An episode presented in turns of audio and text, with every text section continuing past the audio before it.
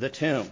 So Matthew twenty-seven, beginning verse sixty-two. Please stand together with me out of honor to God and his word as I read. Now the next day that followed the day of preparation, the chief priests and Pharisees came together to Pilate, saying, "Sir, we remember that that deceiver said while he was yet alive, 'After three days I will rise again.' Command therefore that the sepulchre be made sure until the third day, lest the disciples come by night and steal him away and say to the people, 'He's risen from the dead,' so the last error shall be worse than the first." Thank you. You may be seated. So we're looking at the watch tonight. The watch, these guards that were to watch the tomb, they were to make sure that it was secure. Now, I don't have any stories about Roman guards and so on, but I know about some security guards. There were three security guards. They were eating their lunch together. And the first one opened his lunchbox. He said, "Bologna again? If I get another bologna sandwich, I'm going to kill myself." Well, the second one opened his lunchbox and said, "Peanut butter and jelly again? If I get another peanut butter and jelly sandwich, I'm going to kill myself." Well, the third one opened his lunchbox and he said, "Ham again? If I get another ham sandwich, I'm going to kill myself." Well, the next day they were eating lunch together again. The first guard got bologna. He killed himself. The second guard got peanut butter and jelly. He killed himself. The third guard got ham and he killed himself. They had a combined funeral service. And at the combined funeral service, the widows of the three security guards were talking to each other. The widow of the first guard said, "If only I had known he didn't want bologna, I wouldn't have packed it." The widow of the second guard said, "If only I had known he didn't want peanut butter and jelly, I wouldn't have packed it." The widow of the third said, "Don't look at me. He made his own lunch." Okay. I still want my twenty centavos piece. All right, here we go. So let's look today at the watch. The watch. First of all, let's look at the worry. The worry. Jesus said he would rise again from the dead. He didn't just say it once. He said it repeatedly, that he would rise again from the dead. Well, the Jewish believers, excuse me, the Jewish leaders did not believe him. The Jewish religious leaders, they did not believe him. In fact, I know they didn't believe him because notice what they call him in verse sixty-three. They call him a deceiver. They said, "Sir, we remember that that deceiver said uh, while he was still alive, 'After three days I'll rise again.'" So the Jewish leaders didn't believe him. They called him a deceiver. Why was he a deceiver in their mind? Well, he claimed to be the, the Messiah. They said, "No, he's not." He claimed to be the Son of God. They said, "No, he's not." He claimed to be able to rise from the dead. They said, "No, he didn't." And so they called him a deceiver. They did not believe that Jesus said he would rise from the dead, but Jesus did say he would rise from the dead. And so they were worried about that. And we'll see why in just a minute. But let's not be too hard on these Jewish religious leaders for not believing uh, that Jesus would rise from the dead, because nobody believed Jesus would rise from the dead. Nobody believed that Jesus was going to rise from the dead. Not even his disciples, the ones with whom he spent three years uh, living together, eating together, doing life together. They saw all of his miracles. And so they didn't believe it. You know how I know? Because Jesus said he would rise again from the dead on the third day, which is what we call Easter. And the Bible says the disciples were not at the tomb waiting for Jesus to come out. Now, if they really believed that he was going to rise from the dead, don't you think they'd have been sitting there waiting? I would have. I'd have been in my, I would have had a lounge chair. I'd been sitting there uh, drinking a soda and waiting for Jesus to come out of the tomb. They didn't believe. You say, "Well, the women believed." We always talk about the women came to the, came to the tomb on Easter Sunday morning. They believed. No. The women came on Easter Sunday morning not to see the risen Savior, but to embalm his dead body. In fact, Mark makes that point in Mark sixteen and verse one. It says, "And when the Sabbath was past, Mary Magdalene and Mary the mother of James and Salome had brought sweet spices they might come and anoint him." They weren't coming to see the resurrected Savior. So these Jewish religious leaders, they didn't believe Jesus was going to rise from the dead. The disciples didn't believe Jesus was going to rise from the dead. The women didn't believe that Jesus was going to rise from the dead. But here's what the religious leaders were worried about. They said, "Jesus said he's going to rise from the dead. And his disciples are going to come at night and steal his body. And then they're going to spread this lie that Jesus rose from the dead." And notice what they say about it. "This will be worse than having him alive." Again, lo- notice verse sixty-four, the last phrase there. They'll say he is risen from the dead, so the last error shall be worse than the first. They said, "You know, it's bad enough that we had Jesus walking around here teaching and doing miracles and so on. But if they start believing that he rose from the dead, that's going to be even worse than having him here alive." You see, these Jewish leaders realized the power of the resurrection story. They realize the power of the resurrection story. Why? Well, first of all, when Jesus resurrected Lazarus, many people came to believe in Jesus when he did that. Uh, John talks about that in John eleven forty-five. Now, Jesus has just raised Lazarus from the dead. And look what it says. Then many of the Jews which came to Mary and had seen all the things which Jesus did believed on him. And so these religious leaders were very, very familiar with the fact that when Jesus raised Lazarus from the dead, that caused a lot of people to believe. Now they're really worried if people think that Jesus himself rose from the dead, because people already thought maybe he was the Messiah. They already thought that maybe he was somebody special from God. Now if all of a sudden he dies and rises from the dead, they said it's going to be even worse than having him alive. And so they were worried. And for good reason. You know why? But Christianity stands and falls on the historical resurrection of Jesus Christ from the dead. If you remember nothing else I say today, remember this, that Christianity stands and falls on the historical resurrection of Jesus Christ from the dead. If there is no resurrection of Jesus Christ, Paul says, we are among all people the most miserable lot there's ever been.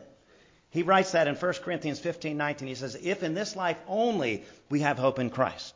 In other words, if your faith in Christ is just for this life and there's nothing else, just for this life, he said, we are of all men most miserable. If there is no resurrection, we are the most miserable lot there's ever been. I mean, think about it. If there is no resurrection, Jesus' teachings, Jesus' miracles, even Jesus' death, they mean nothing. Without the resurrection, they mean nothing. Christianity stands and falls on the historical resurrection of Jesus Christ from the dead. Without the resurrection, we have no hope. Let me read to you from First Corinthians chapter fifteen, beginning in verse fourteen. Paul is talking about this. He says, if Christ be not risen, then is our preaching vain, and your faith is also vain. Yea, and we are found false witnesses of God, because we have testified of God that he raised up Christ, whom he raised not up, if so be the dead rise not. For if the dead rise not, then is Christ not raised. And if Christ be not raised, your faith is vain, you are yet in your sins, then they also which have fallen asleep in Christ are perished. And then he ends with, if in this life only we have hope in Christ, we are of all men most miserable. So without the resurrection, we have no message. Because either Jesus lied about his resurrection, or he was tragically mistaken about his resurrection. And so all we're doing when we say Jesus rose from the dead is we're just propagating Jesus' lie or Jesus' mistake. And so without the resurrection, we have no message. Without the resurrection, we have no hope. You know, we say that Jesus defeated death, Satan, and hell. Guess what? If he didn't rise from the dead, he didn't defeat death. He didn't defeat Satan. He didn't defeat hell. Not only that, we have no hope because we're still in our sins. Not only that, we have no hope because we can't go to heaven when we die. We can't go to heaven when we die. Not only that, but Paul says in verse eighteen, our dead loved ones are gone forever. If Jesus isn't risen from the dead, there is no eternal life. And if Jesus isn't risen from the dead, he's not coming back one day. You see, without the resurrection, we have no message. Without the resurrection, we have no hope. Without the resurrection, we have no Savior. We have no Savior. He is no Savior whose salvation does not extend beyond the grave. A Savior for this life only is no Savior at all. If you say, well, Jesus is my Savior, he's just going to help me get through this life, and that's all he's good for, that's no Savior. And so without the resurrection, we are most miserable because his teachings, his miracles, his death, they mean nothing without the resurrection. Without the resurrection, we have no message, we have no hope, we have no Savior. So the Jewish religious leaders, they were worried. And here was their worry. We know Jesus is dead. We saw him die on the cross. But we're worried. His disciples are going to come at night, steal his body. And then they're going to spread this lie that he's risen from the dead. And that's going to be worse than having him here alive. So that was the worry. So secondly, let's look at the want. What did they want? Why did they go to Pilate? Well, they went to Pilate. They said, make the tomb secure for three days. Look at verse sixty-four. Command, therefore, that the sepulchre be made sure until the third day. And so here's what they wanted. Make the tomb secure for three days. That way the disciples will be unable to steal his body. As I mentioned to the children, though, how embarrassing would that be if you had to guard a tomb? that's got a dead guy in it. Like you go home from work, you know, you you worked your shift and you go home, your wife said, hey, what'd you do today? Well, I was on guard duty. Oh, yeah, what were you guarding? Were you guarding a pile of gold? Were you guarding a bank or something? Were you guarding somebody important? I was guarding a dead guy. Wanted to make sure he didn't get up. How embarrassing would that be? But they go to Pilate and say, here's what we want. We want you to make this, the tomb secure for three days. Well, do you realize the, go- the guards actually told this lie anyway? The disciples came and stole Jesus. The guards told the story anyway. It's in the next chapter. Look here, chapter twenty-eight, beginning in verse eleven. Now when they were going, behold, some of the watch came to the city and showed unto the chief priests all the things that were done. And when they assembled with the elders and had taken counsel, they gave large money to the soldiers, saying, say ye, his disciples came by night and stole him while we slept. So what they were worried about was that the disciples would come and steal the body and then say, hey, he rose from the dead. And then this is the very lie the soldiers told. Notice they were instructed to lie. When you look at the text here, they were instructed to lie. Secondly, they were paid to lie. And do you realize that they helped propagate the lie? Look in chapter twenty-eight and verse fifteen. It says, so they took the money and did as they were told. And this saying is commonly reported among the Jews until this day. So when Matthew wrote his gospel, he said they're still spreading this lie. They're still saying disciples came at night, stole the body while we were asleep, and then they lied and said he rose from the dead. I think we all know the disciples weren't stealing on Easter Sunday morning. They were sleeping. They weren't stealing. They were sleeping. Why? Jesus was dead, as far as they knew. They were defeated. I mean, they followed this man for three years, and they really believed, and then all of a sudden, he died on the cross. He's dead. They're defeated.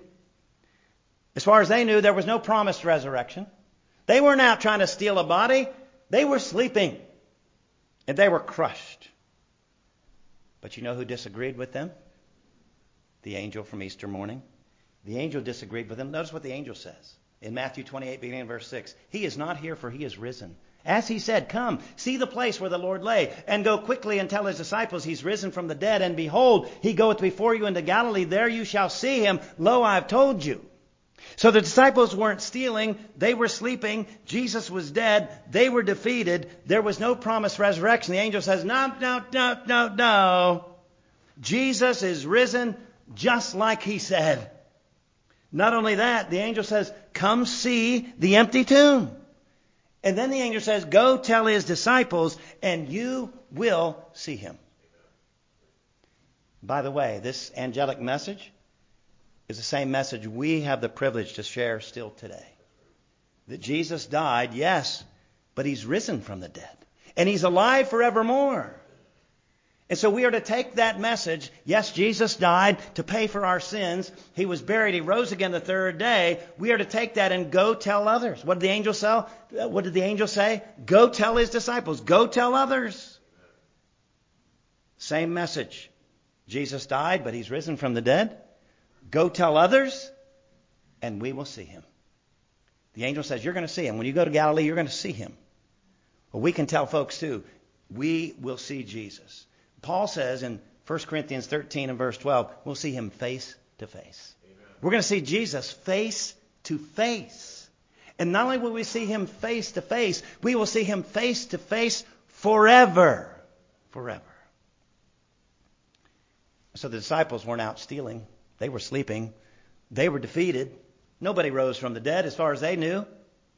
The angel disagrees. The angel says, Jesus is risen. Come look at the empty tomb. Go tell others. You will see him. And so we see the worry. The religious leaders, they were worried. Hey, they're going to say Jesus rose from the dead. And that's going to be worse than having him alive. And so there, we see their want. They go to Pilate. Say, here's what we want. Put guards in front of that tomb so nobody gets in and nobody gets out. So let's look thirdly at the watch. The watch.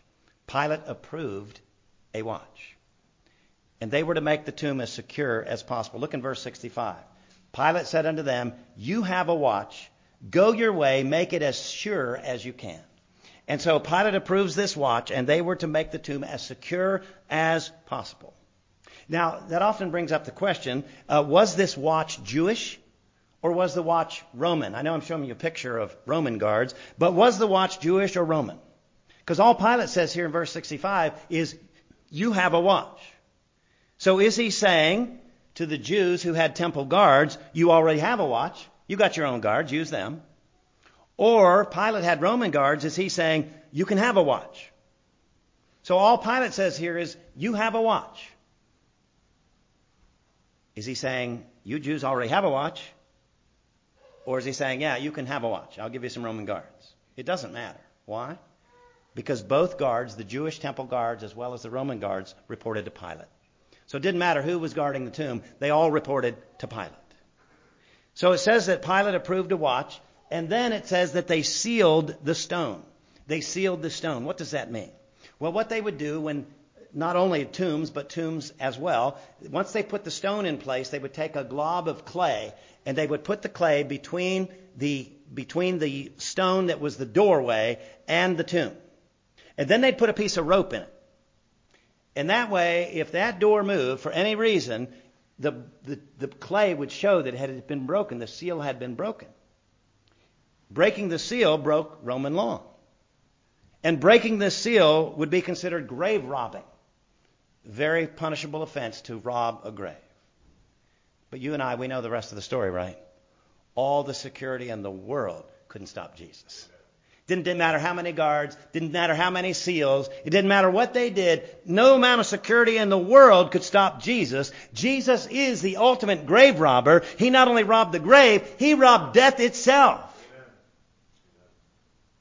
And when that happened, what did the watch do? I already told the children. Those guards that were supposed to make sure that nobody got in, nobody got out, what did they do? They fainted at the resurrection. Here's how Matthew tells us in twenty-eight, beginning in verse two. And behold, there was a great earthquake. For the angel of the Lord descended from heaven and came and rolled back the stone from its door and sat upon it. His countenance was like lightning and his raiment white as snow. And for fear of him, the keepers did shake and became as dead men. The watch fainted at the resurrection. Was it maybe what they saw? They saw the angel? Was it maybe what they felt? The earthquake? Was it maybe what they heard? Matthew doesn't say what they heard, but there must have been noise uh, associated with the angel, associated with the earthquake. Whatever it was, the whole experience was too much for them to handle. They began to shake, and then they pass out. It was too much for them to handle. And so, you know, we often criticize the Jewish religious leaders of Jesus' day, but we've got to agree that they were right after all. The resurrection is a very powerful story. That's what they were worried about, right? People are going to say there's been a resurrection. That's what they're worried about. Well, they were right. The resurrection story is very, very powerful. I want you to know, first of all, that the resurrection story is a factual story. It's not just something we do here on Easter that we talk about. It is a factual story. Jesus did rise from the dead, and Jesus is alive forevermore. It's a factual story. Secondly, the resurrection is an essential story. It's essential. You hear me every week talk about the gospel, how Jesus died on the cross to pay for our sins, how he was buried for our sins, and I never forget, and how he rose again the third day, right? That's what the gospel is. The gospel is defined for us in First Corinthians fifteen, the first four verses there, which says Jesus died, Jesus was buried, Jesus rose again from the dead. It is an essential story. We must believe the gospel to be saved, and the gospel includes the resurrection. And if you don't include the resurrection, as we already talked about, you got nothing. And so it's a factual story. It's an essential story. And thirdly, I want you to know it's a universal story. It's a universal story. It's a story that is to be shared with everybody. Now, we're probably already familiar with the Great Commission as given in Matthew chapter twenty-eight and verse nineteen, where Jesus says, "Go ye therefore and teach all nations, baptizing them in the name of the Father, Son, and the Holy Ghost." I like Mark's version of the Great Commission better in light of what I'm talking about today. Now, you don't have to pick and choose. Well, did, did Jesus say what Matthew said, or did Jesus say what Mark said? Well, he said what they both said.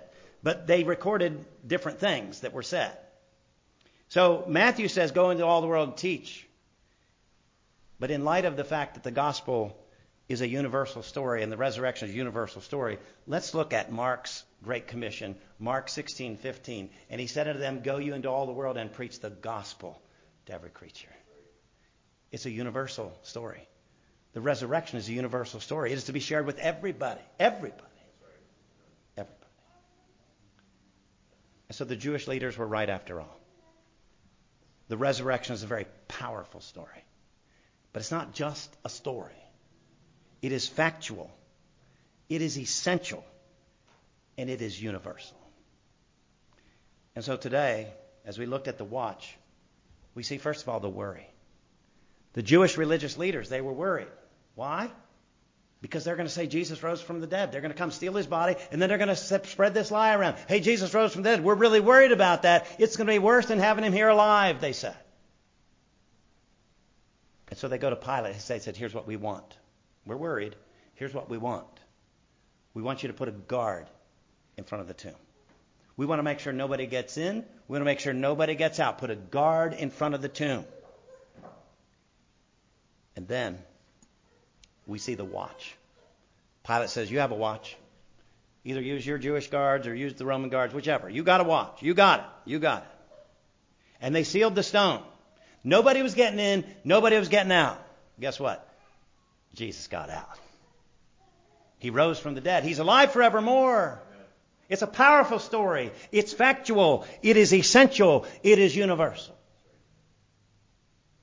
And even though it's a factual story, and it's an essential story, and it's a universal story, I don't know if it's your story. Is the resurrection part of your story? Do you believe that Jesus rose again from the dead?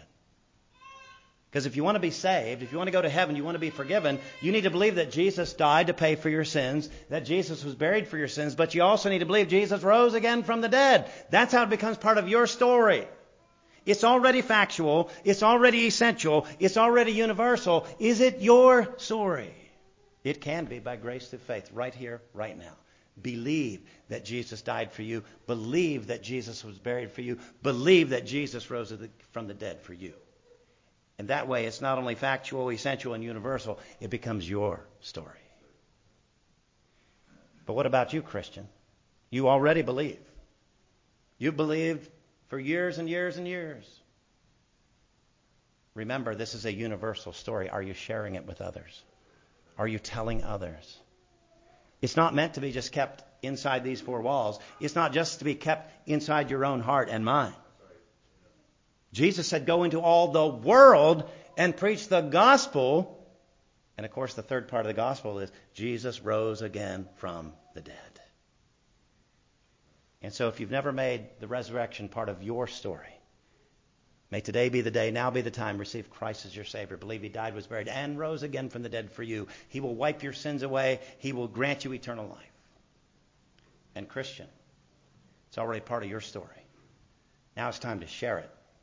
So it can be part, become part of somebody else's story. That Jesus is alive forevermore. Let's pray.